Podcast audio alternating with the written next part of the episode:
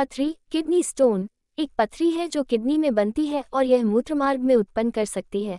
इसमें यदि चावल का उल्लेख है तो ये सामान्य रूप से व्यक्ति द्वारा पथरी के आकार को वर्णित करने के लिए उपयोग किया जाता है।